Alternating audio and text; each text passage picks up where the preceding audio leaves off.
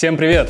Меня зовут Андрей Демидов, и это подкаст «Автостопом по IT», который мы делаем вместе с Озон Тех. В подкаст я приглашаю руководителей и топ-менеджеров из крупных IT-компаний и пытаюсь разобраться в том, как они мыслят, как принимают стратегические и тактические решения, как нанимают, как увольняют и в других вопросах, ответы на которые помогут вам вырасти профессионально. И сегодня у меня в гостях директор департамента цифрового банкинга МТС банка Кирилл Гурбанов. Кирилл Гурбанов, директор департамента цифрового банкинга в МТС банке. В 2016 году соосновал wellness-проект GetLean, в дальнейшем проданной компанией Север Групп. В 2016 году перешел в Альфа-банк на роль продакт-менеджера платежных сервисов. С 2016 по 2018 год работал сначала руководителем проектов, затем стал директором проектов в компании Сбер. С 2019 года по настоящее время является директором департамента цифрового банкинга в МТС банке. Кирюх, спасибо тебе большое, что ты смог сегодня прийти. Вот, мне кажется, получится сегодня отличная беседа. Ты Head of uh, Digital Banking. Расскажи, что это за роль такая мудреная, вообще, насколько она похожа на CPO роль? Это роль э, для фейсбученьки, чтобы коротко можно было написать как бы официально, формально в трудовой книжке я директор, прости господи, департамента цифрового банкинга. То есть я занимаюсь цифровым банкингом в МТС-банке. Сразу коротенькая справочка. У нас э, что у нас есть? У нас есть МТС. МТС это большая экосистема, сейчас большая группа компаний. И у МТС есть такая большая самостоятельная вертикаль э, финтеха. Мы ее внутри называем финтех.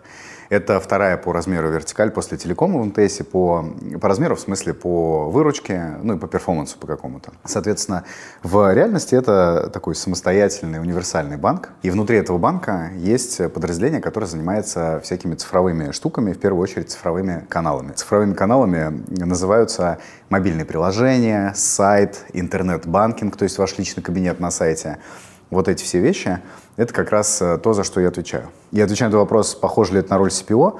Да, и даже э, у меня уровень позиции так и называется CPO. То есть э, у нас CPO не один в организации, а CPO это такой э, лидер, который отвечает за крупный кусок бизнеса, за какое-то очень крупное направление. И у нас э, CPO где-то, наверное, на всю организацию, ну, человек я не знаю, наверное, 15, ну что-то в таком духе. Вот, я, соответственно, CPO онлайн-каналов и занимаюсь вот этими цифровыми штуками. По сути, отвечаю за то, вот, как выглядят наши мобильные приложения, как ими пользоваться и, в общем, как, как, как они перформят. Слушай, круто. Расскажи тогда по своим продуктам, какое у тебя количество пользователей сейчас mm-hmm. у МТС банка, какое DAO-MAU в апках самих, вообще mm-hmm. насколько много пользователей? Ну, по поводу пользователей мобильного банка, у нас их сейчас э, порядка полутора миллионов. У нас вообще доля проникновения мобильного приложения в базу клиентов, она на уровне там 70%. И это значит, что есть еще 30% людей, которые активно, именно активно, регулярно апку не используют. Это, кстати, один из наших вызовов, как сделать так, чтобы эта цифра была выше. А по поводу DAUKMAU, это на самом деле наша такая одна из ключевых метрик, потому что это активность, это такая ежедневная активность, что сейчас там супер важно для всех технологических компаний. Mm-hmm. И мы сейчас э, для банков на, ну скажем так, на относительно, наверное, неплохом уровне, то есть мы в районе там 25% показываем DAUKMAU, и это не топовый бенчмарк, то есть, например, э, казахстанский банк э, Каспи, это, опять же, для тех, кто не глубоко погружен, это один из таких суперселебов банковского рынка, э, такого нашего, около российского, около СНГшного, потому что они внутри Казахстана построили там совершенно полноценную экосистему, супер такую платформу. Похоже что-то на Вичат в Китае, но mm-hmm. только это не мессенджер, это просто такая экосистема вокруг банка, где есть любые сервисы. У них, например, DAUKMAU там больше 55, по-моему, процентов, и это круто. То, что у WhatsApp он там типа 60, у Facebook а там, ну, они все там где-то на горизонте 60-75 процентов отношения DAUKMAU. Поэтому для такого, для такого приложения иметь там 55, это что-то за гранью. То есть высокая частотность захода получается Да, это получается, что у тебя каждый второй а человек какие показатели примерно по DAO и по MAU отдельно, если смотреть? А, ну, соответственно, MAU у нас э, полтора миллиона, как я сказал, а DAO, ну, в общем, четверть от этого, то есть где-то, сколько это получается, 400 примерно тысяч человек. А ты сказал 75%, 70% проникновения, то есть количество абонентов как можно измерять, что полтора миллиона это типа 70%, ну типа 100% это где-то около там 2 миллионов ну, активных вообще, абонентов. Вообще... Должно быть больше, мне кажется. Да, у нас 2,5 миллиона, 2,5 миллиона клиентов активных у банка. И, соответственно, вот полтора миллиона это такое ежемесячная кор-аудитория. Угу. И э, там проникновение мы считаем по, э, ну, там, по трехмесячным, короче, сложные нюансы. То есть проникновение обычно, обычно считается по тем, кто э, раз в три месяца заходит хотя бы там в апку и что-то делает. Вот, а МАУ это все-таки раз в месяц. Эти цифры тоже немножко отличаются. Mm. Вот проникновение у нас там варьируется в районе 70, у вас... 75, да. У вас только онлайн получается или офисы есть тоже? А офисы тоже есть? Не, у нас О, офисы. офисы. У нас ага. собственных офисов у МТС банка там под 100, э, под 100 единиц. Но у нас еще есть огромная такая федеральная сеть салонов связи МТС, mm. которые тоже оказывают определенные, представляют определенные сервисы финансовые mm-hmm. абонентам МТС. И просто если ты клиент МТС банка или становишься им, ты можешь получить свою карточку, например, в салоне связи МТС или там открыть какой-то продукт. Ну, то есть mm-hmm. в этом смысле у нас сеть достаточно большая.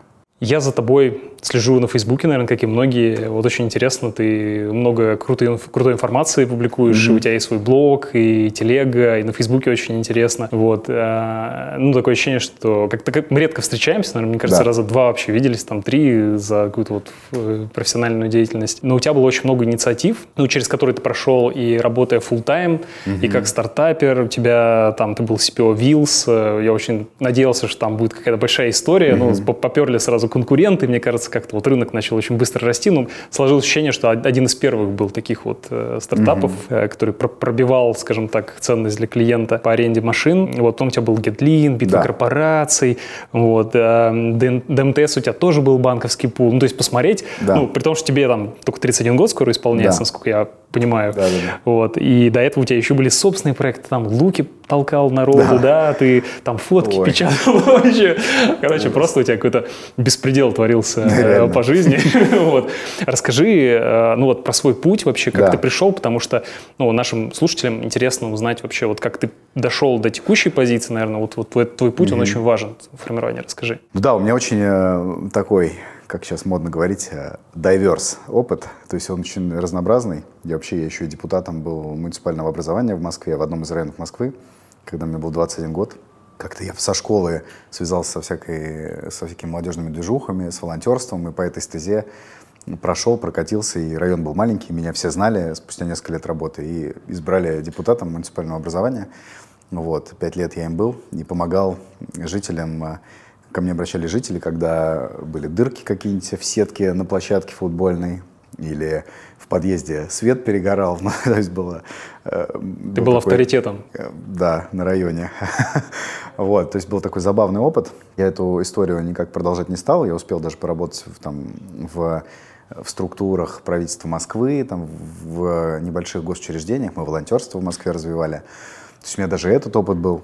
Потом я как бы полностью ушел в интернет и э, работал в стартапах, действительно, Луки мы там в fashion -стартапе я работал, это, конечно... Расскажи, класс. как вот начиналось, то есть у тебя первый был именно, mm-hmm. по-моему, ты фотографии печатал сначала, да? А, как все было? 2012 год. Я а, устраиваюсь на работу в найм в fashion e-commerce marketplace, а, который назывался Луксима. Это еще будучи студентом, да? Да нет, уже нет. Я... А, подожди. Ну, в 2012 я закончил uh-huh. первое образование и начал второе, да.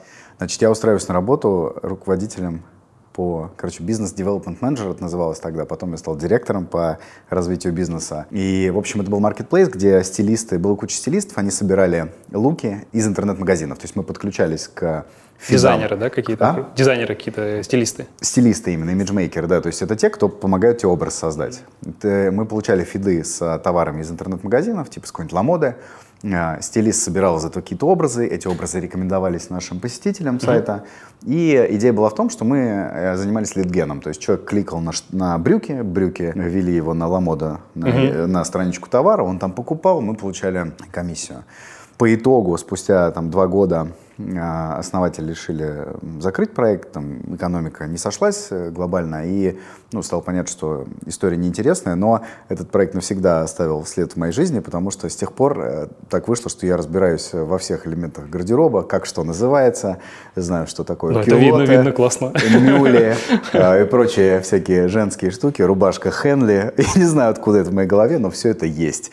И как-то я с этим живу. О, боже. Вот. Там я работал в найме, и после этого меня позвали уже как бы, ну, это реально такое везение. Я, кстати, не люблю что-то оправдывать везением, потому что я скорее считаю, что... Случайность оно, не случайно, да? Да, что ты как бы все равно предрасположен к этому, ты что-то в своей жизни делаешь, и тебя вот эта удача, она находит. Ее значение очень велико, абсолютно, но я стараюсь не говорить, что мне там прям просто повезло, наверное, в этом есть какая-то э, моя заслуга тоже, но я здесь прям считаю, что повезло, меня позвали инвесторы, которым пришла идея в голову стартапа, они позвали мне его прям зарулить. То есть позвали на роль CEO практически. Сказали, вот у нас есть идея, есть э, подрядчик, который там что-то уже начал пилить. Это случайно не Fastlane Ventures, нет? Нет, нет, нет, нет. Хотя они там, ну, они в то время тоже были активны. Угу.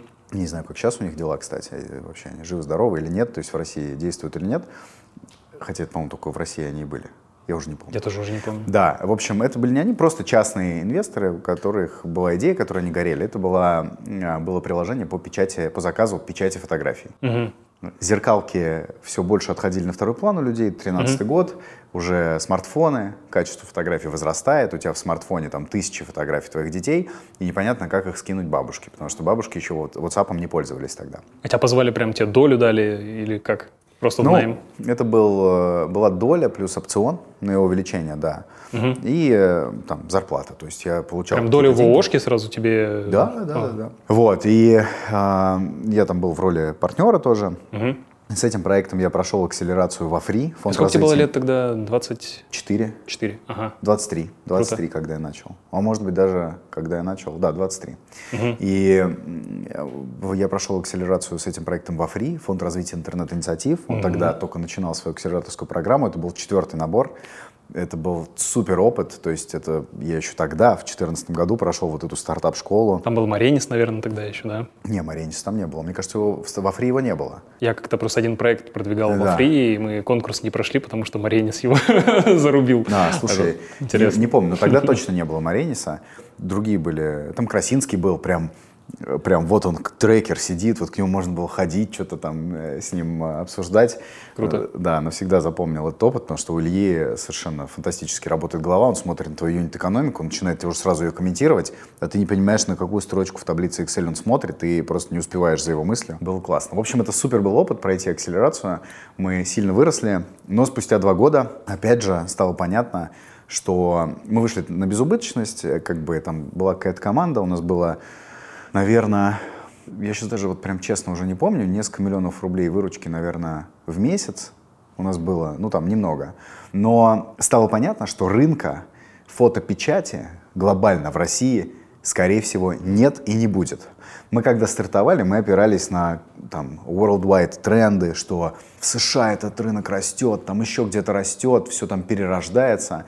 А российский рынок, там по нему исследований как таковых даже не было. И как выяснилось, он просто не рос. И мы создали неплохой продукт, достигли неплохой unit экономики. Это мой любимый пример, как бы такой классический стартап-кейс или кейс из продукт менеджмента, uh-huh. но это больше стартап кейс. Ладно, ты делаешь продукт, продукт вполне себе классный, он а, дает неплохой бизнес, то есть, в смысле, юнит-экономика у тебя сходится, ты можешь быть э, в положительной э, части экономики, там, да, быть безубыточным. Но потребность создать ты не можешь и... Рынка нету. Да. То есть, э, как бы я, ну, сейчас также смотрю, то есть куча идей всегда приходит в голову мне, моим знакомым, ко мне какие-то люди приходят советоваться. И ты понимаешь, вот те слова, которые нам говорили, когда мне было тогда 23 года, что вот инвестор смотрит на команду и на рынок, я думал, mm-hmm. блин, ну это сложно было понять, почему так. Сейчас ты это прекрасно понимаешь, что реально решает команда, сколько, вот не, прям половина команд, ну ладно, половина, сколько команд, я не знаю, сколько именно, да, но сколько команд запускают одно, а потом несколько раз делают пивот и делают совершенно другое. Реально решает команда. И в, в корпоративной истории то же самое. Я сейчас как руководитель понимаю. А, а, а дальше это рынок. То есть ты можешь сделать офигенный продукт, но если рынка нету, и, грубо говоря, твой там э, целевой объем, который ты можешь взять, он измеряется, я не знаю, 100 миллионами рублей в год бизнеса, это какой-то целевой. Получается то... такой ингредиента два – команда и рынок. Ну, рынок это, это еще временные, наверное, какие-то, то есть рынок основных? он может меняться. Да, да. Основных, да. То есть если угу. есть э, классный рынок, если есть крутая команда, которая в этом рынке что-то понимает и смыслит, в принципе, не так важно, какой у них сейчас продукт.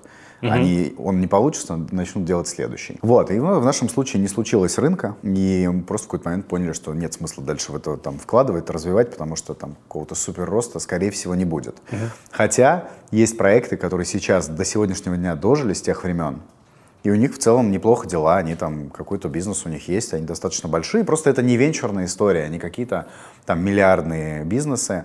Это там, определенного размера компании, которые сейчас вполне себя mm-hmm. хорошо чувствуют. Но тем инвесторам, которые вкладывали в iPictory, так назывался проект, им просто у них были другие цели, поэтому там развивать, наверное, не было смысла. У меня был похожий опыт. Я начинал как раз со своим проектом, и у нас тоже были там инвестиции, резиденты Сколково были. Мы да. мониторили социальные сети, и сразу возникло много стартапов, которые ну, думали, что вот прям на российском рынке можно много заработать. Но из-за толкучки потом все поняли, что рынок не очень большой. Mm-hmm. И в итоге осталось, по сути, там один-два игрока. Остальные, mm-hmm. ну, в том числе наш проект, он со временем там тоже решили, что его правильно mm-hmm. будет закрыть. После iPictory ты пришел в уже Альфа-банк. в Альфу. Я ага. подумал, что и, возможно... Извини, пожалуйста, мне кажется, да. вот в этот момент твой рассказ, вот, мне кажется, да. вот в этот момент ты понял, что ты хочешь заниматься продуктом, вот как-то у тебя, наверное, сформировался mindset уже после двух мест, и по экономике, наверное, и по... Все гораздо проще. Вот ага. чтобы сейчас не, не делать излишне красивую историю, я прямо скажу, я подумал, что, возможно, из меня так себе предприниматель. Я был в одном стартапе, я был, конечно, не основателем, там не гендиректором, но не очень получилось. Компания закрылась. Был во втором. Компания тоже закрылась, но там я уже был гендиректором. И как бы ответственность, травма, травма получилась, Ответственность да, на минуточку на мне. И я подумал, блин, возможно, дело во мне. Но я реально подумал, что возможно, возможно, предпринимательство не мое. У предпринимательства есть очень классный флер.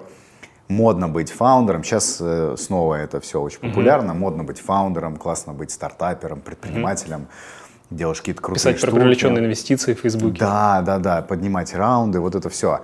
Но это чертовски сложная задача.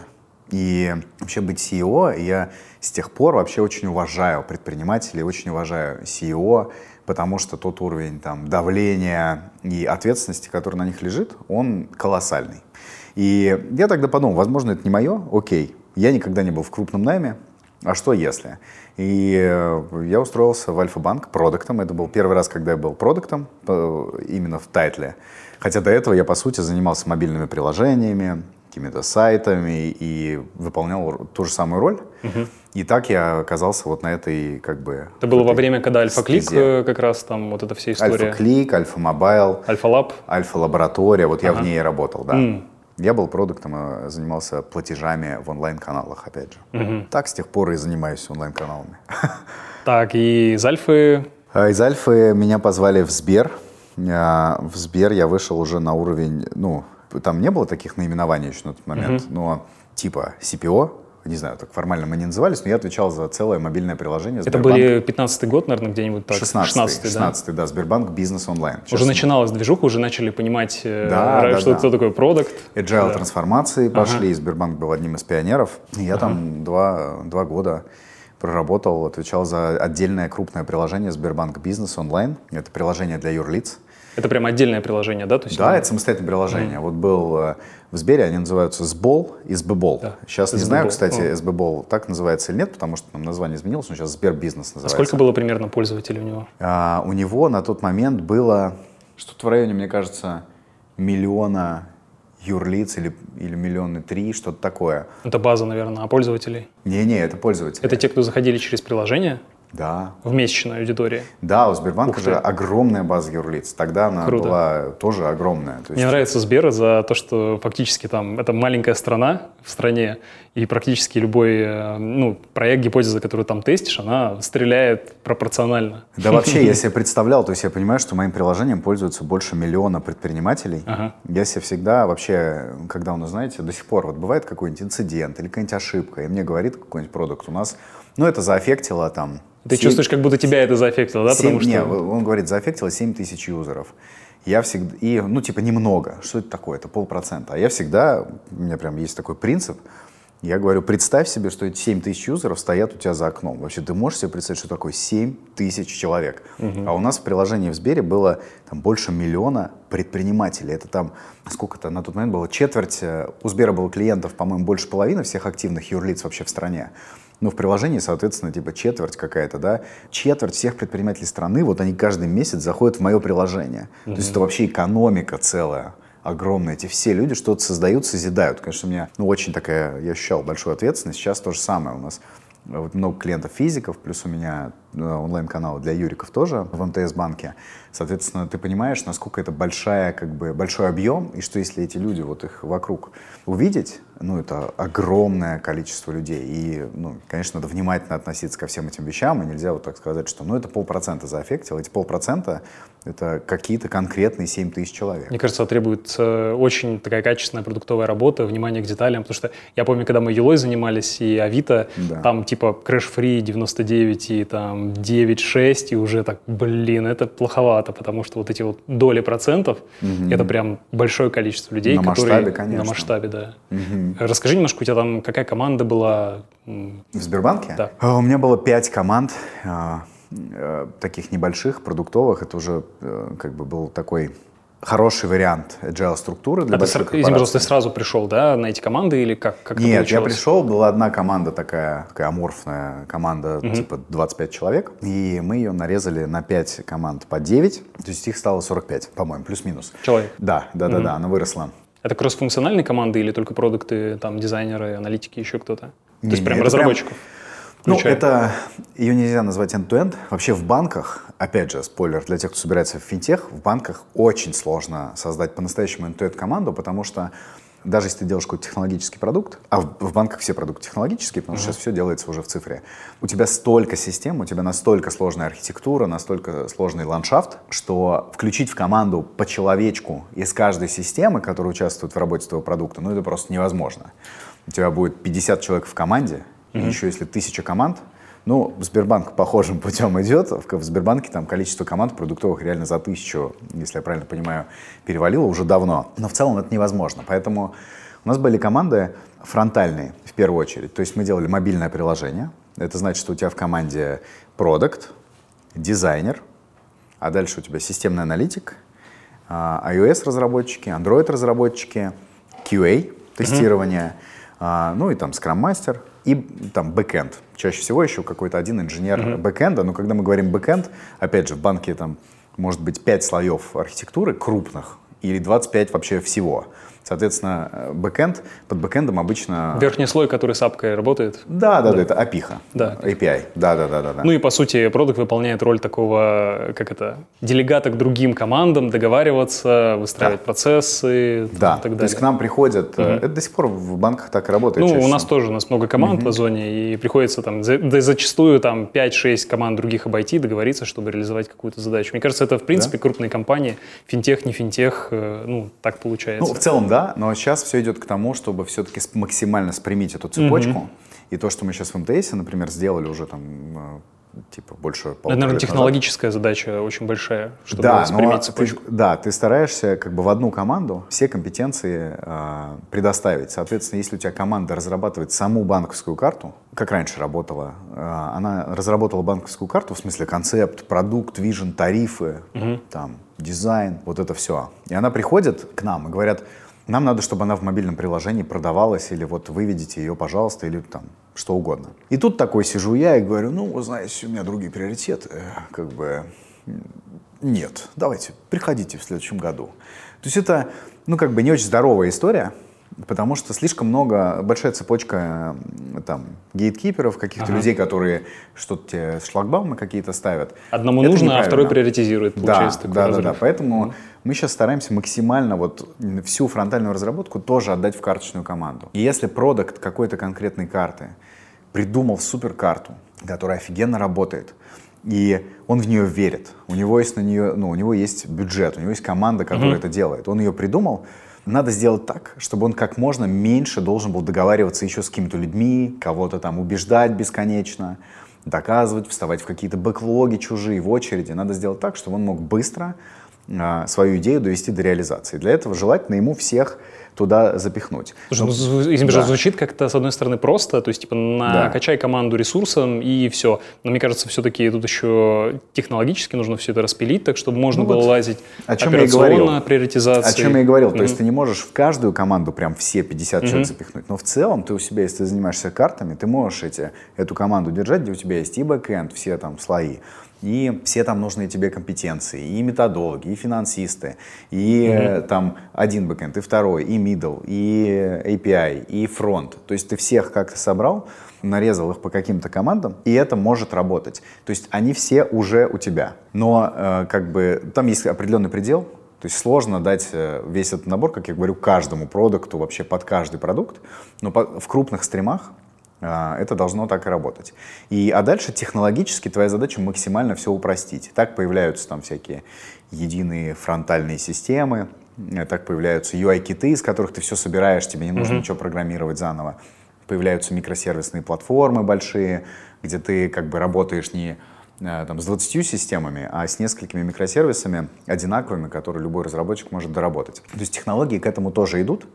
И, ну, собственно, это Слушай, нормально. очень интересно, давай остановимся немножко, давай. сфокусируемся на этом. Вот, а, а это ты придумываешь, э, ну, все эти вот э, истории процессные, архитектурные, там, командные, или у тебя есть, там, не знаю, CTO рядом параллельно, который это придумывает?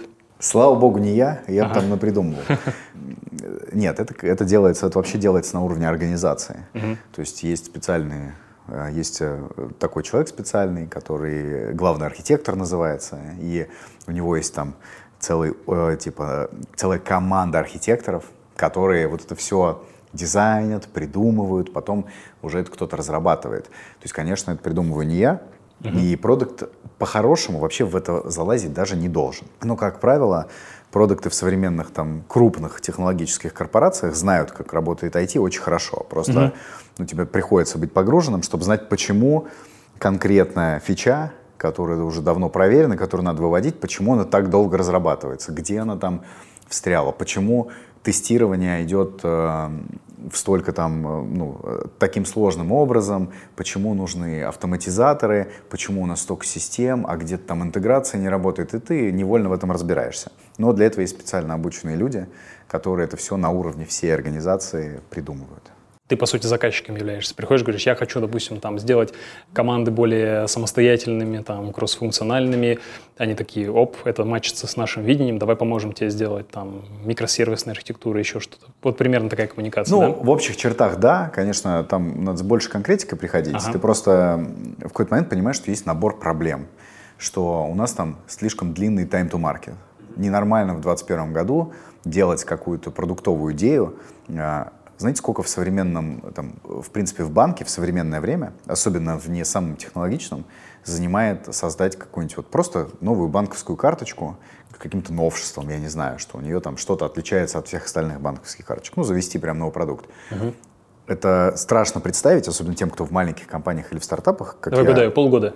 Да, может и 9 месяцев быть, может и 12. Какой-нибудь ВТБ там со Сбером, при всем уважении к коллегам, при всей этой сложности с процессами, с технологиями, это может быть очень долго. Это реально может длиться год. И это ненормально. Соответственно, и крупные игроки, и средние, и мелкие все сейчас заняты тем, чтобы как нам переделать полностью всю нашу э, технологическую архитектуру для того, чтобы упростить весь этот путь э, delivery. Потому что сейчас он слишком сложный. И так мы тоже очень сильно спрогрессировали. У нас, например, сейчас в целом такой средний lead time, это еще одна метрика, lead time это не от идеи, time to market это просто идея пришла в голову, mm-hmm. и ты там пошел там, тестировать, валидировать, дизайн рисовать. А lead time — это когда есть задача, типа понятная, уже там с дизайном, проверенная гипотеза, просто надо взять и сделать. А он у нас сейчас, ну там, мы очень разогнались в этом смысле, то есть он у нас там может э, от двух до, ну, наверное, 12 недель составляет, в зависимости от размера фичи. Но это мы реально... в мобильных приложениях? Вообще, вот внутри банка, то есть запустить mm-hmm. какой-то новый продукт, мы научились это делать Э, реально быстро, очень сильно зависит от продукта. Очень интересно, за счет чего, потому что я, э, я вижу со стороны, и там из мастеров набирали, очень много, и у вас есть там product development культ какой-то, лидер, да. то есть... Мы как-то... Сейчас будет такая история, вот, которую я не люблю, они очень звучат рафинированно, но мы реально mm-hmm. э, налепили... Э, пришел скрам-мастер, естественно, со стикерами. И ну, скроммастер без стикера — это неправильный скроммастер. Он, и мы там э, налепили за несколько дней просто весь путь путешествия идеи от задумки до деливери на примере последних там каких-то крупных идей. И увидели вот этот катастрофический просто путь, сколько раз мы там что перепроверяем, сколько этапов у нас, кто с кем сколько раз должен синхронизироваться, как один фронт с другим, с бэкэндом, с API. И стало понятно, что этот, сколько длится регресс, сколько у нас там релизный цикл. То есть вы нарисовали длится. такой CGM идеи, по сути, да? Да, и причем в таких деталях, что ага. прям, ну вот мы очень конкретно, мы там рисовали, сколько в реальности дней занимает какая-то итерация, там, ага. да, и в итоге там получились 180 дней, по-моему, вот те самые полгода на каких-то фичах. И мы прям вот несколько там, недель, может даже больше месяца занимались тем, что имплементировали план, как бы, как каждый из этих этапов расшить. Понятно, что там были какие-то задачи, которые мы сами в состоянии сделать внутри команд или как-то там на уровне синхронизации, а были задачи глубоко такие технологические, и просто это попадало в стратегию IT, IT это постепенно реализовывал, и в итоге вот мы сейчас там, ну, мы реально быстро движемся. То есть по сравнению с теми банками, в которых я работал, там, которые я знаю, это очень хорошая скорость. То есть угу. выкатить что-то там за месяц, ну, там, от и до, это круто. Ну, это да, я как-то с Тинькофф банком общался с ребятами, они там раз в полгода тоже релизили. Да, мы сейчас релизимся прям строго раз в две недели. Это тоже uh-huh. был прикол, то есть э, мы релизились... У вас релиз-трейны там, что-то да, такое Да, да, мы релизились раньше раз там uh-huh. в три месяца, вот когда мы начинали, взяли вот там приложение, делали новое, э, мы раз э, в три месяца релизились, или даже, по-моему, там было даже четыре, если открыть App Store, посмотреть историю, там будет четыре месяца между релизами. Сейчас строго в 14 дней, то есть по, поезд поехал, это ну, это тебе очень сильно развязывает руки. То есть ты представляешь, что такое, что твоя идея, твоя фича не попала в релиз, а следующий через 4 месяца, да, ну, как бы. Вообще да, трагедия для продукта, за это время уволить сидели, могут уже. Сидели, мне кажется, да, просто и ну, э, на антидепрессанты переходили. Поэтому и из-за этого все очень съезжало. То есть, если у тебя один релиз там в два месяца, то и ты к нему что-то не успел, он так и будет съезжать, пока все не успеют. Угу. И в итоге он раз уже еще на месяц отъехал, и еще, в общем, катастрофа. Но это все позади. Вообще, скорость — это самое главное преимущество. Вот я, в принципе, убежден. Мне кажется, это найм еще требует определенных людей, правильно? Безусловно, безусловно. Угу. У нас э, в какой-то момент пришел э, лидер релизной практики из Озона, и Ого. так нам все классно отстроил. Так что наша организация любит друг Рынок тесен, это взаимное вливание. Да, да, да, очень талантливый парень, до сих пор с нами. А, короче, скорость, это тоже важный тезис, просто который, мне кажется, важно здесь посвятить, э, даже не в, не в контексте истории там, моего опыта, а сегодня скорость играет там первостепенное значение. То есть даже не, не, не то, какие у тебя классные идеи, как круто ты проверяешь гипотезы. Если ты можешь делать все это быстро, хрен с ним. Ты как бы лучше там... Ошибешься. Да, быстрее. лучше ты ошибаешься, ага. но будешь это делать быстро, чем когда ты вот это все переобдумываешь, типа движешься медленно, вот это все выверяешь подолгу, готовишь угу. к релизу и так далее. Поэтому если у вас есть вот эта скорость, если вы можете там проводить кучу A/B -тестов... Золотые слова просто. Да, это ну, известная тема. Мне кажется, это mindset самое главное. Почему я говорю про людей? Потому что если берешь людей с mindset ом, да. они вот это выстроят, уже найдут там методику. Да. Я помню, мы когда в Профи выстраивали тоже там процессы релизов, а, и в какой-то момент поняли, что мы создали некое подобие LeSS а, ну, mm-hmm. тоже масштабируемого да. фреймворка. Вот и такие, только не говори никому, что мы LeSS сделали.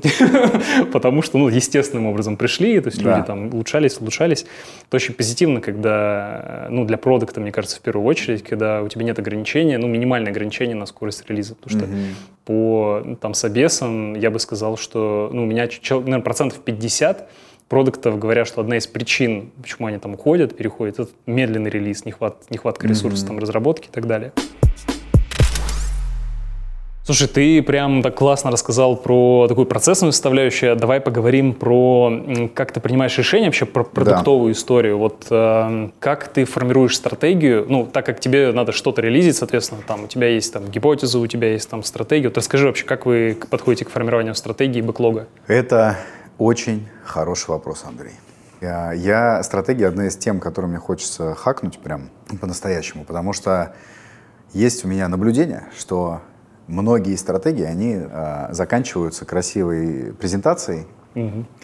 и потом никак не, не существуют вот в головах людей и там в бэклогах, достаточно быстро меняются. Вообще стратегии вот такие прям отлитые на несколько лет, это вообще, на мой взгляд, уже такая отживающая себя история. То есть э, я тут скорее стараюсь там держать в голове какой-то вижен, куда мы в целом хотим прийти.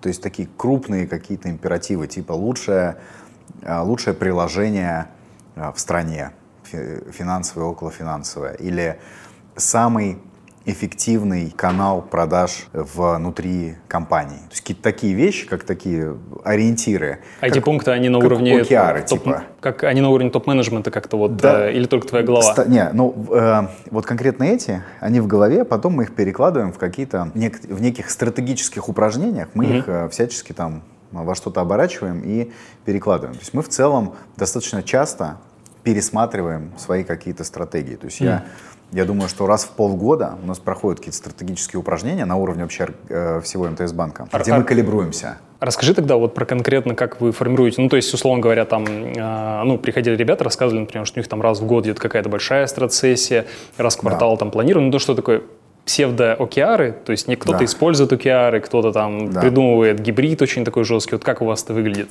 Мы на уровне организации понимаем, какие у нас есть ориентиры, какие у нас есть главные метрики успеха. То есть это там несколько конкретных цифр, в которые мы метим. Это цифры в деньгах, то есть сколько нам нужно э, иметь там, например, поскольку мы банк, какой у нас должен быть кредитный портфель, какое количество активных клиентов, какой уровень удовлетворенности клиентов мы хотим э, поддерживать, угу. какая активность у этих клиентов должна быть, там, тот же DAO Эти цели возведены, их там буквально 5 метрик, возведены на уровень организации. А дальше каждый, э, там, каждый крупный стрим предлагает, как, как и что он будет делать для того, чтобы на эти вещи повлиять. И мы это делаем достаточно часто и стараемся, ну, мне нравится это очень, у нас в организации мы в этом смысле достаточно гибкие и динамичны. Мы стараемся не делать там каких-то суперсложных мега-документов, там, в по 25 репетиций, там, 4 месяца подготовки, стратегии, потому что все очень быстро меняется.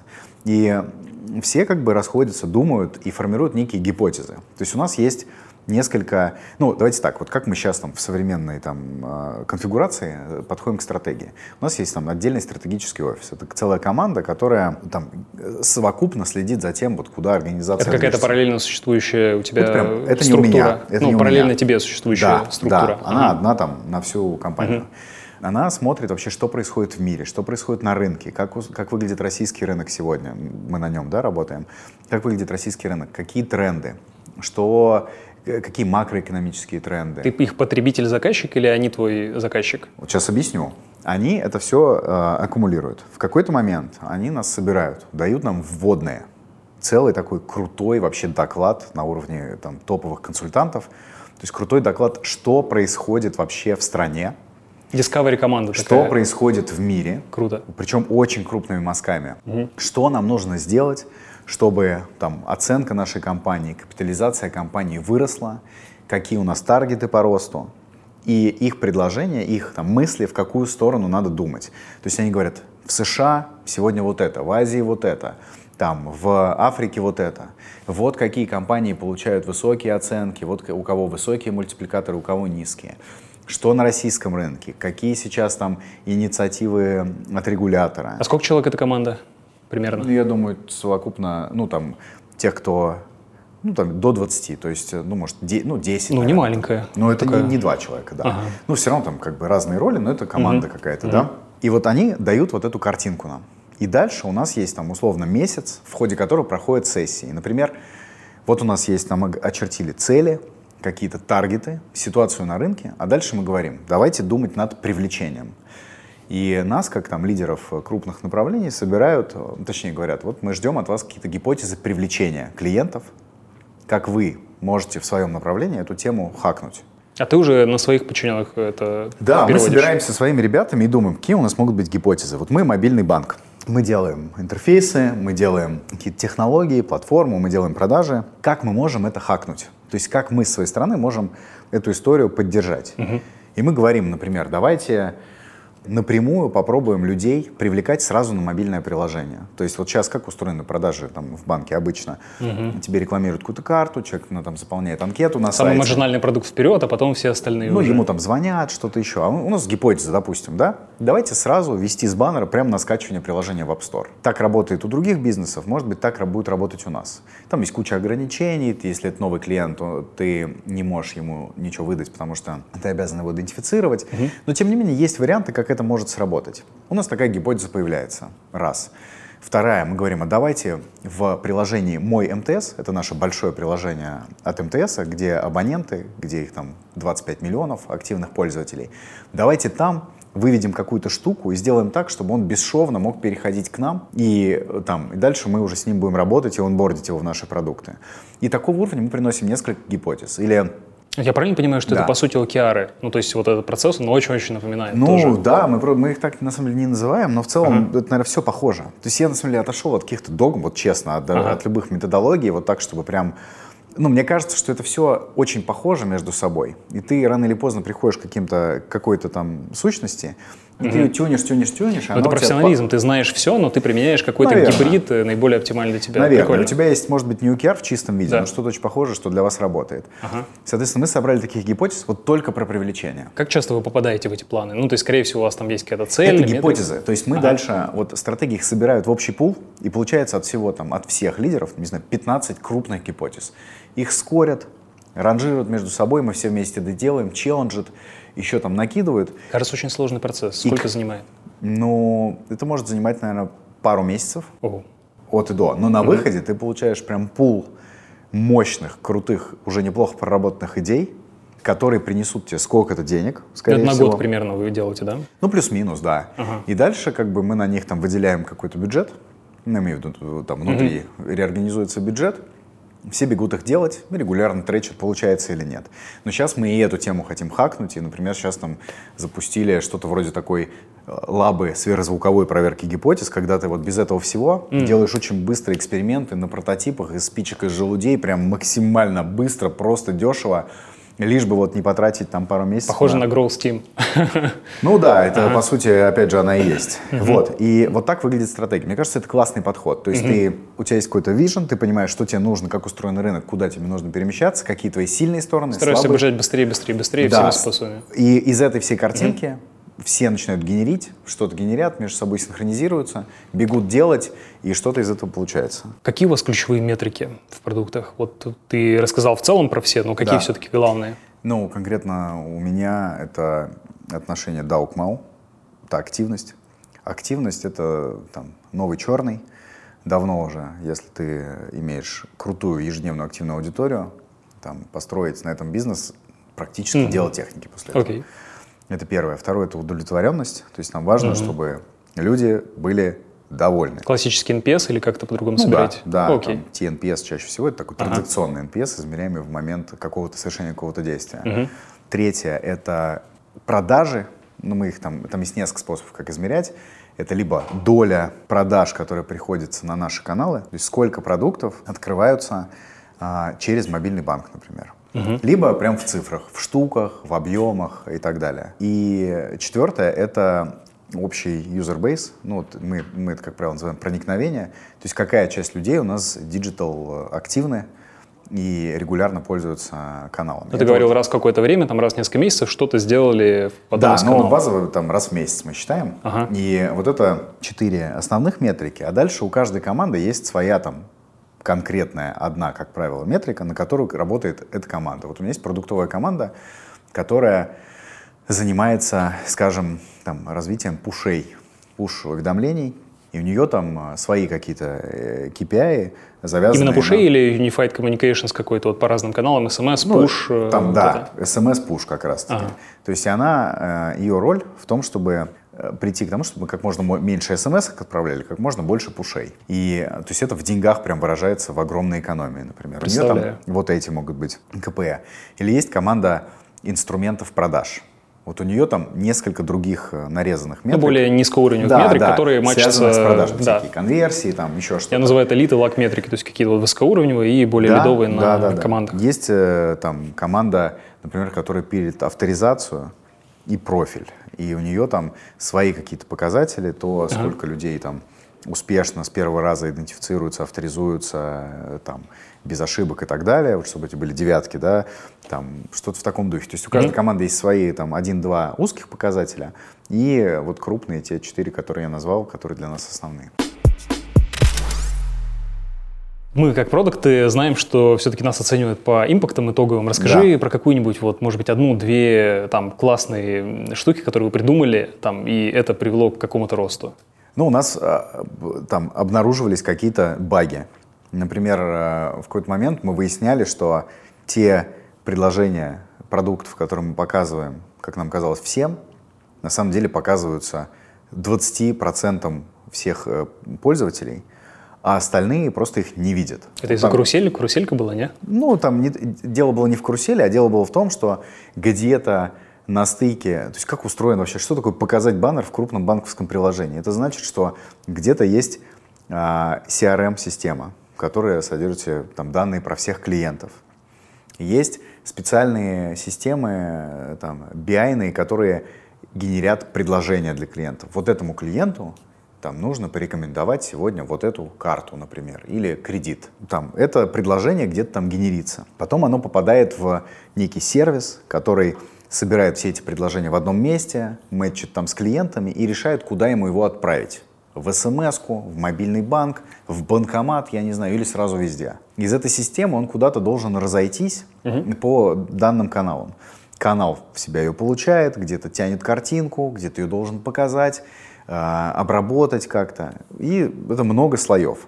И где-то на каком-то слое что-то куда-то терялось, не передавалось, не считывался какой-нибудь параметр новый. И это аффектило просто там какие-то, ну, типа половину или две трети, просто ничего не видели. Пофиксили баг и... И сразу в три раза выросли, выросли просто выдачи там чего-нибудь. Офигеть. И такое там регулярно происходит. То есть ты вот воронку раскладываешь, она имеет на самом деле под капотом 25 шагов. Интересно, это устранение ограничений, то есть я это называю устранение да. ключевых ограничений, когда ты да. раскладываешь, понимаешь, где у тебя просадка, анализируешь почему да. и устраняешь это ограничение. Да, именно так. Ну, то есть это вот, таких примеров прям много, и они все вот где-то на каких-то маленьких этапах воронки. Мне кажется, такая работа, она требует э, очень хорошего уровня продуктов, которые этим занимаются. И скажи, сколько вообще ты нанял за работу в МТС с продуктов к себе? Ну, 12 да, у тебя есть? Ну, ну, наверное, кто-то уходил, кто-то приходил. Ну, столько, и, ну, может, кто-то остался. Ну, столько, столько и нанял примерно. А сколько уволил? Не так много, наверное, мне кажется, троих-четверых вот так вот. Ага. Как отличить хорошего продукта от не очень хорошего? Для меня в первую очередь это сегодня это какая-то такая, я это называю словом хватка.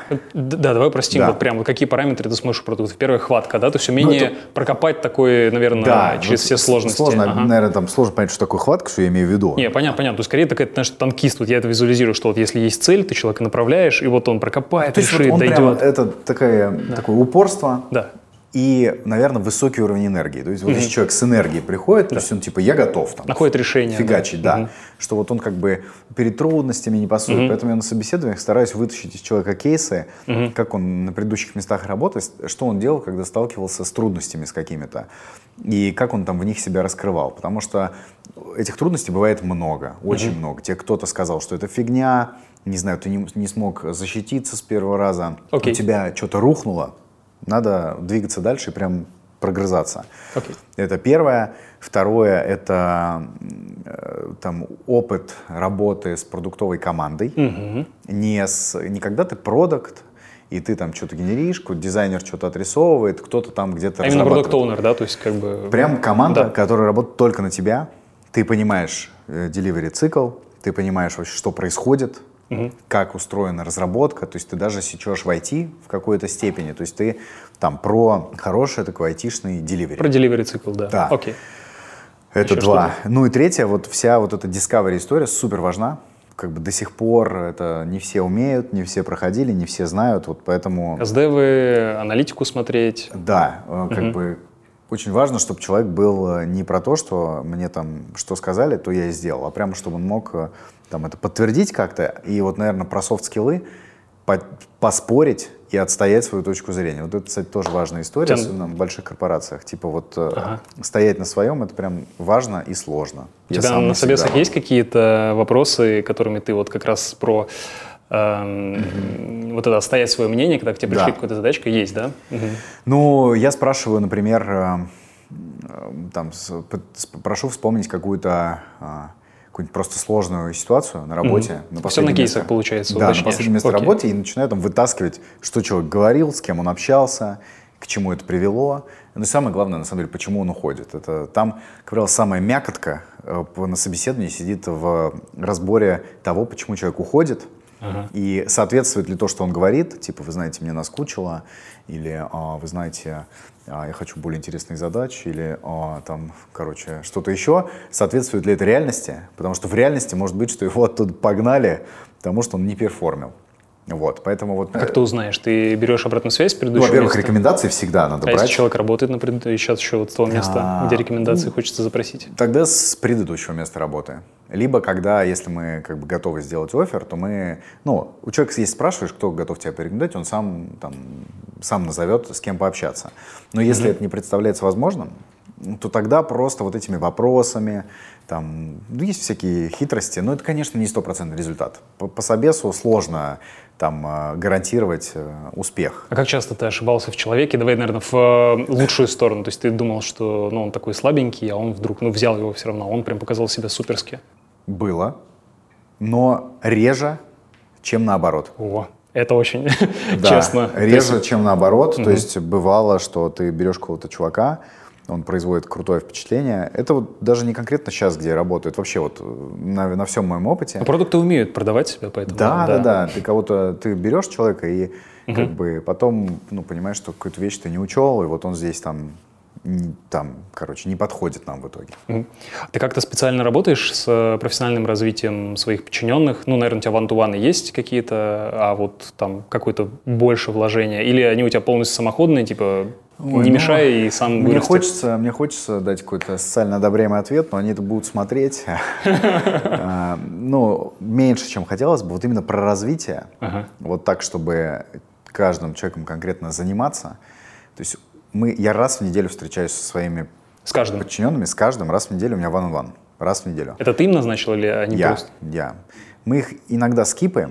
То есть если человек говорит, э, типа, куча Первое, дел, все первое правило обсуждать. ван-ту-вана не скипать. Да, но когда они раз в неделю, бывает, ну, есть такая возможность у тебя, но я тоже стараюсь не скипать, но иногда даже я их сам переношу и очень недоволен собой за это. Ну, вот бывает кален- календарь умирает. Сделай раз в две недели. И... А? Сделай раз в две недели. В среднем, наверное, получается, я бы так сказал, три раза в четыре недели, вот так вот. Это, мне кажется, клево, я считаю, что вот это прям бенчмарк нормальный. Они не супер длинные, то есть по умолчанию 30 минут, но как минимум раз в неделю я могу с человеком поговорить о нем и вообще, как он себя чувствует. Это горький опыт, который меня научил, что если к тебе человек приходит э, со словами «я собрался уходить», это уже слишком поздно, поэтому Или наоборот, ты к нему приходишь. да. Ты собрался уходить. Вот, вот. Поэтому в какой-то момент я понял, что как бы надо чаще это делать. И не Круто. так давно стал делать это. Раньше, раньше раз в месяц делал. Как странно, ну, э, довольно странно, но э, далеко не везде такая практика есть. И я вот сейчас нанимаю ребят Да. довольно сильных, и ну, практически у кого, вот, кого я нанял, на предыдущих местах не было вот такой практики. Вот. Ну, наверное, я нанимаю ребят мало из других крупных компаний, поэтому вот, наверное, только в крупнике, МТС, там, типа Яндекса, Озона это вообще присутствует. А когда нанимаешь без опыта Ты крупной компании, там Ты такого знаешь, я нет. думаю, это все равно зависит от руководителя. То есть, наверное, ну, вряд ли это прям у всех у нас, у наших так. То есть я этому много внимания уделяю, да, и мне это интересно, мне это нравится. Но ты, ты задал вопрос про развитие. Вот могу ли я точно сказать, что я с каждым человеком занимаюсь его там планом профессионального развития? Да, вообще нет. Ну, то есть, к сожалению, нет. А много твоих ребят выросло там из э, медла, допустим, в сеньоры, там финансово, по грейду, там да, что-то такое? да, я с этим, ну, как бы ко внутреннему росту очень положительно отношусь и вообще Круто. с удовольствием э, э, ребятам даю расти, насколько это возможно в плоской структуре. Круто. Расскажи, как ты работаешь с заказчиками. У тебя это, скорее всего, SEO, ну, кто-то из Да. акционеров. да. Вообще, насколько это Управление. стрессово, как ты с ними коммуницируешь?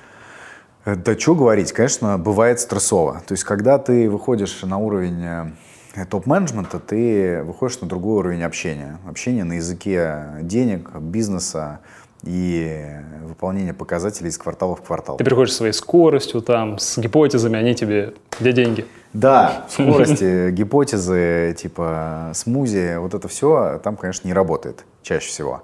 Поэтому, ну, я не, не глупо мне будет сейчас сказать, что э, там это все так классно.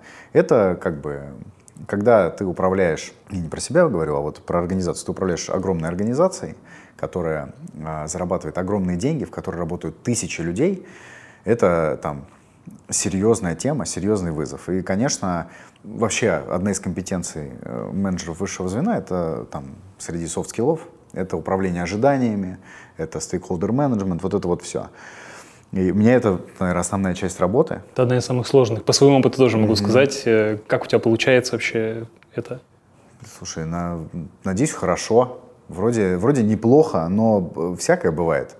То есть... Э, Вы раз в месяц выходите там в баню или как это вообще выглядит? Вообще, кстати, вообще нет, не ходим. Вообще ну, раз в неделю. Не, вообще, э, кстати, вот такого наверное, неформального общения там не то чтобы много, просто оно есть. Там здоровая атмосфера, много, на самом деле, смеемся, много. А если рассмотреть баню, это отчетности и всякое такое? Не, вообще нет. То есть у нас там, короче, офис с утра до вечера. Мы работаем в офисе, полностью full time все менеджеры, все в офисе. Mm. И как бы встречи, встречи, встречи. Ну, Короче, ск- скорее отчетность, то есть какая-то наверх, там ты сходил. Да регулярно. У нас регулярно. на самом деле погруженность руководства в бизнес просто колоссальная. Это круто. И команда очень такая тесная, сплоченная и работает просто изо дня в день над решением вот всех этих задач. Это клево. То есть у нас встречи на уровне правления а, по каким-то вопросам а, проходят э, ну, там, много раз в неделю. И даже член правления очень глубоко погружен. Этим мне очень нравится МТС Банк. Мне кажется, у вас в, этой, да. Э, в этих условиях не, ну, должно быть минимально э, количество влетающих всяких штук сверху, типа надо сделать вот это. Ну, то есть насколько таких Слушай, ну штук ну это много? все равно есть. Я вот тоже не хочу, чтобы наши зрители думали... Мне кажется, половина спикеров всегда приходят и рассказывают красивые очень истории. Да, это есть. И это... Наши спикеры рассказывают правду. И это тоже нормально, что как бы что-то влетает. Но это это реальность. И часто, как бы мой большой, знаете, раз, раз, развенчание мифов, оно в том числе в том, что иногда с позиции там э, супер топ-менеджера у тебя вообще другая картинка, у тебя реально хеликоптер-вью.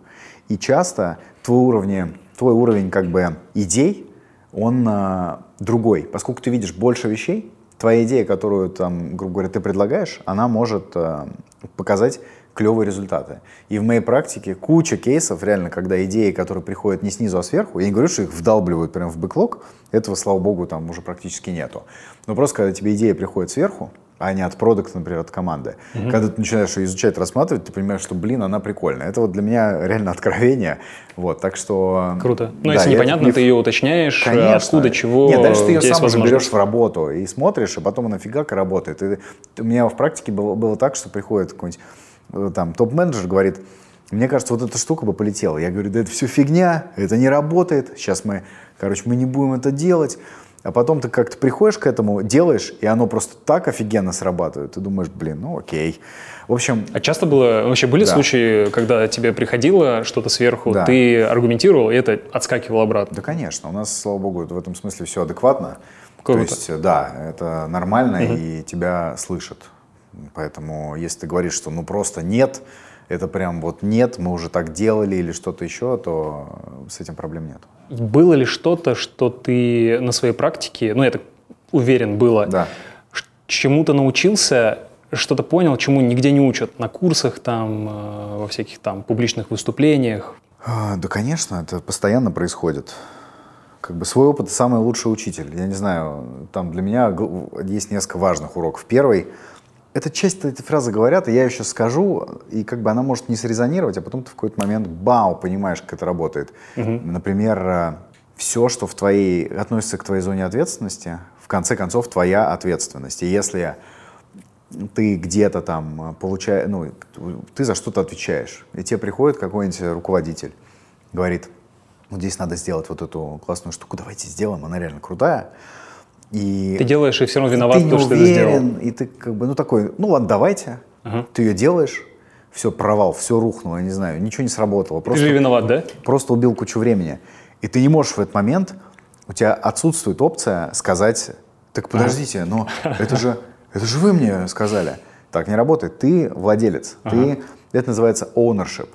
Если ты что-то согласился делать, неважно, навязали тебе, не навязали, все это твоя ответственность, твоя и только твоя. И вот это как бы при, при, ко мне пришло только с опытом. Может, кто-то заранее это понимал. Я вот... э, Круто. Я У меня, похоже, этого тоже было Не прозрение. осознавал, да. Да, у меня тоже было прозрение на эту тему. Я всегда стараюсь даже на разработчиков это как-то прокинуть, что если ты взял задачку в разработку, то потом ты не можешь ходить и ныть, что что за фигню мы делаем. Ты влияешь, если ты не согласен, ты должен сказать заранее и предложить там свою Да, идею. если- Очень ценно. Если тебе кажется, что происходит какая-то хрень, и тебе приносят какую-то хрень, и, и ты сейчас будешь делать хрень, то я тоже стараюсь там учить ребят. Я не знаю даже, насколько я в этом хорош, но типа поднимать все возможные флаги и говорить, эй, блин, да мы хрень какую-то делаем, не надо, вы что, все с ума сошли? И если надо, идти, я не знаю, к руководителю своего руководителя, чтобы он сказал, мы тут хрень делаем. Ну, короче, это реально важно. И иначе, потому что, в конце концов, э, твоя ответственность.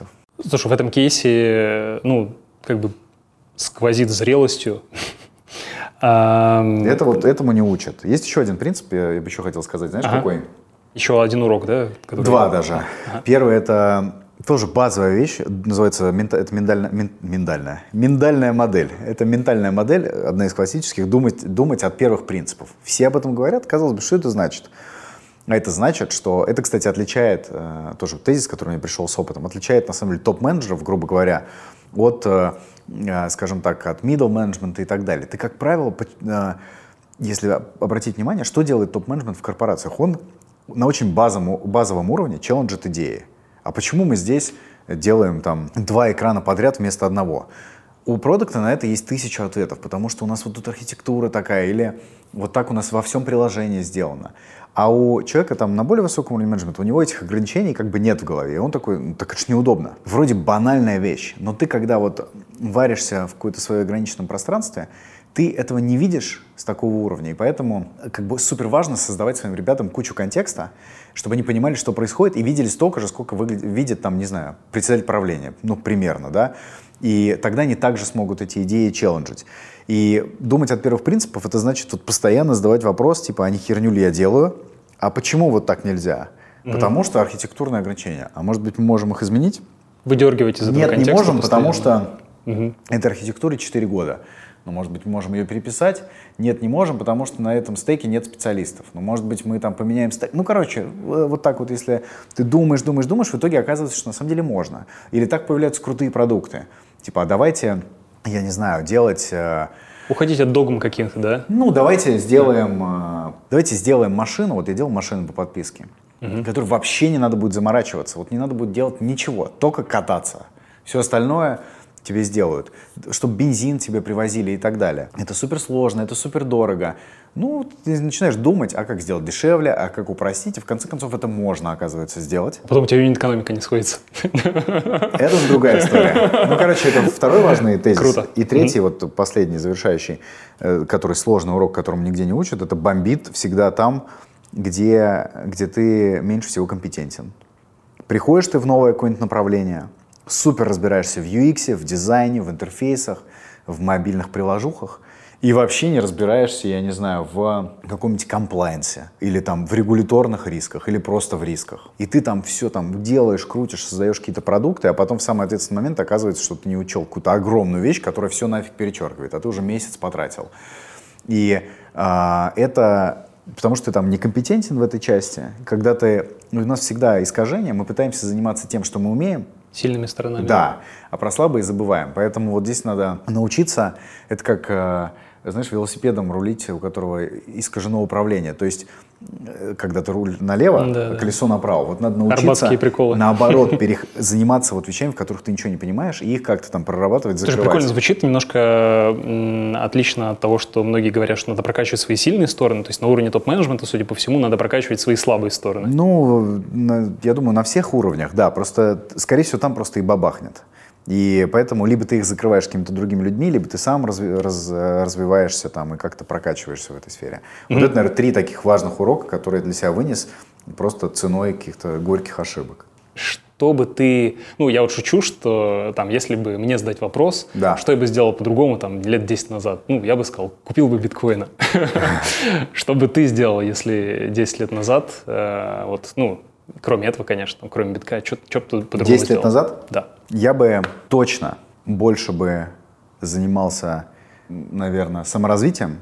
То есть в том смысле, что раскапывал бы свои какие-то глубинные установки, убеждения, которые меня ограничивают. Там какая-нибудь психотерапия, просто какая-то прикольная научная литература на эту тему. Я просто понял в какой-то момент, вот где-то я в 27 начал больше в это погружаться, то есть год 4 назад, насколько много там каких-то стеклянных потолков и ограничений с меня это сняло. Ты начинаешь, когда ты лучше узнаешь себя, как вообще работает твой мозг, в нем столько всего сидит, как он тебя ограничивает, как он тебе мешает иногда, как он руководит твоими действиями, там, где казалось, что ты руководишь сами, э, са- сам ими, там такой набор паттернов и автоматизмов, и привычек, и глубинных установок, которые тобой управляют, что ты на самом деле, а, ну там ученые говорят, что доля тех решений, которые мы принимаем самостоятельно, она ничтожна, она там измеряется, хорошо, если единицами процентов. Все установки, убеждения и паттерны. И то, что вроде сейчас я решил, что я пришел сюда, или я не знаю, вот что я что-то сделал, это все как бы уже предопределено было. И вот когда ты это все узнаешь, ты чуть лучше начинаешь этим управлять, чуть качественнее принимать решения, а, и как следствие чувствуешь себя в целом по жизни гораздо лучше. То есть тот уровень как бы счастья, энергии, как бы Позволяет знаю, тебе достичь большего и быстрее. довольство, да, которое есть у меня сейчас, он у меня появился относительно недавно. Хоть я такой достаточно позитивный, энергичный был всегда, но вот этот уровень, Круто. он у меня последние только пару лет. Круто. А, и вот 10 лет назад, если бы я этим занялся, я понимаю, что я бы больше прожил лет в таком режиме. Посоветую, последний вопрос, посоветую пару книжек э, почитать, вот, которые ты считаешь важны для тех, кто хочет двигаться в топ-менеджмент. Хорошо. Значит, про продукт менеджмент две книги. Одна это Марти Кэган Inspired, вторая у него же вышла супер свежая сейчас, называется Empowered, про то, как создавать продуктовые команды. Это вот две профессиональных книжки из короть, ну, из тех, которые прям а, клевые. А, по поводу менеджмента есть классная книжка от менеджерки из Фейсбука, называется Making of a Manager. Не знаю, кстати, если она на русском, но она классная. И есть классика, это High Output Management от Энди Гроува, SEO Intel. Это про менеджмент. Ну и немножко про себя, в смысле про какую-то личностную часть.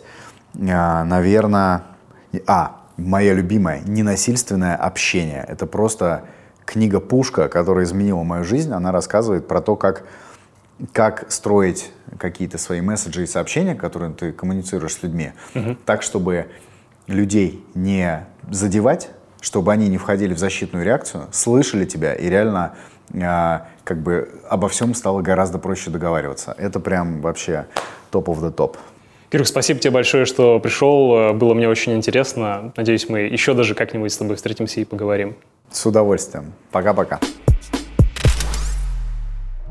Спасибо, что были с нами. Надеюсь, вам этот выпуск понравился. Если да, то ставьте оценки в Apple подкастах и на других платформах, где это возможно. Обязательно послушайте другие эпизоды и подпишитесь на нас, чтобы не пропускать новые. У нас также есть YouTube-канал Озон Тех, где выходят видео-версии наших выпусков. А также, если вы ищете работу в IT, по ссылке в описании этого эпизода переходите на сайт Озон Тех, смотрите вакансии, откликайтесь, рассказывайте друзьям, коллегам, продолжайте узнавать что-то новое, прокачивать свои навыки. Пока!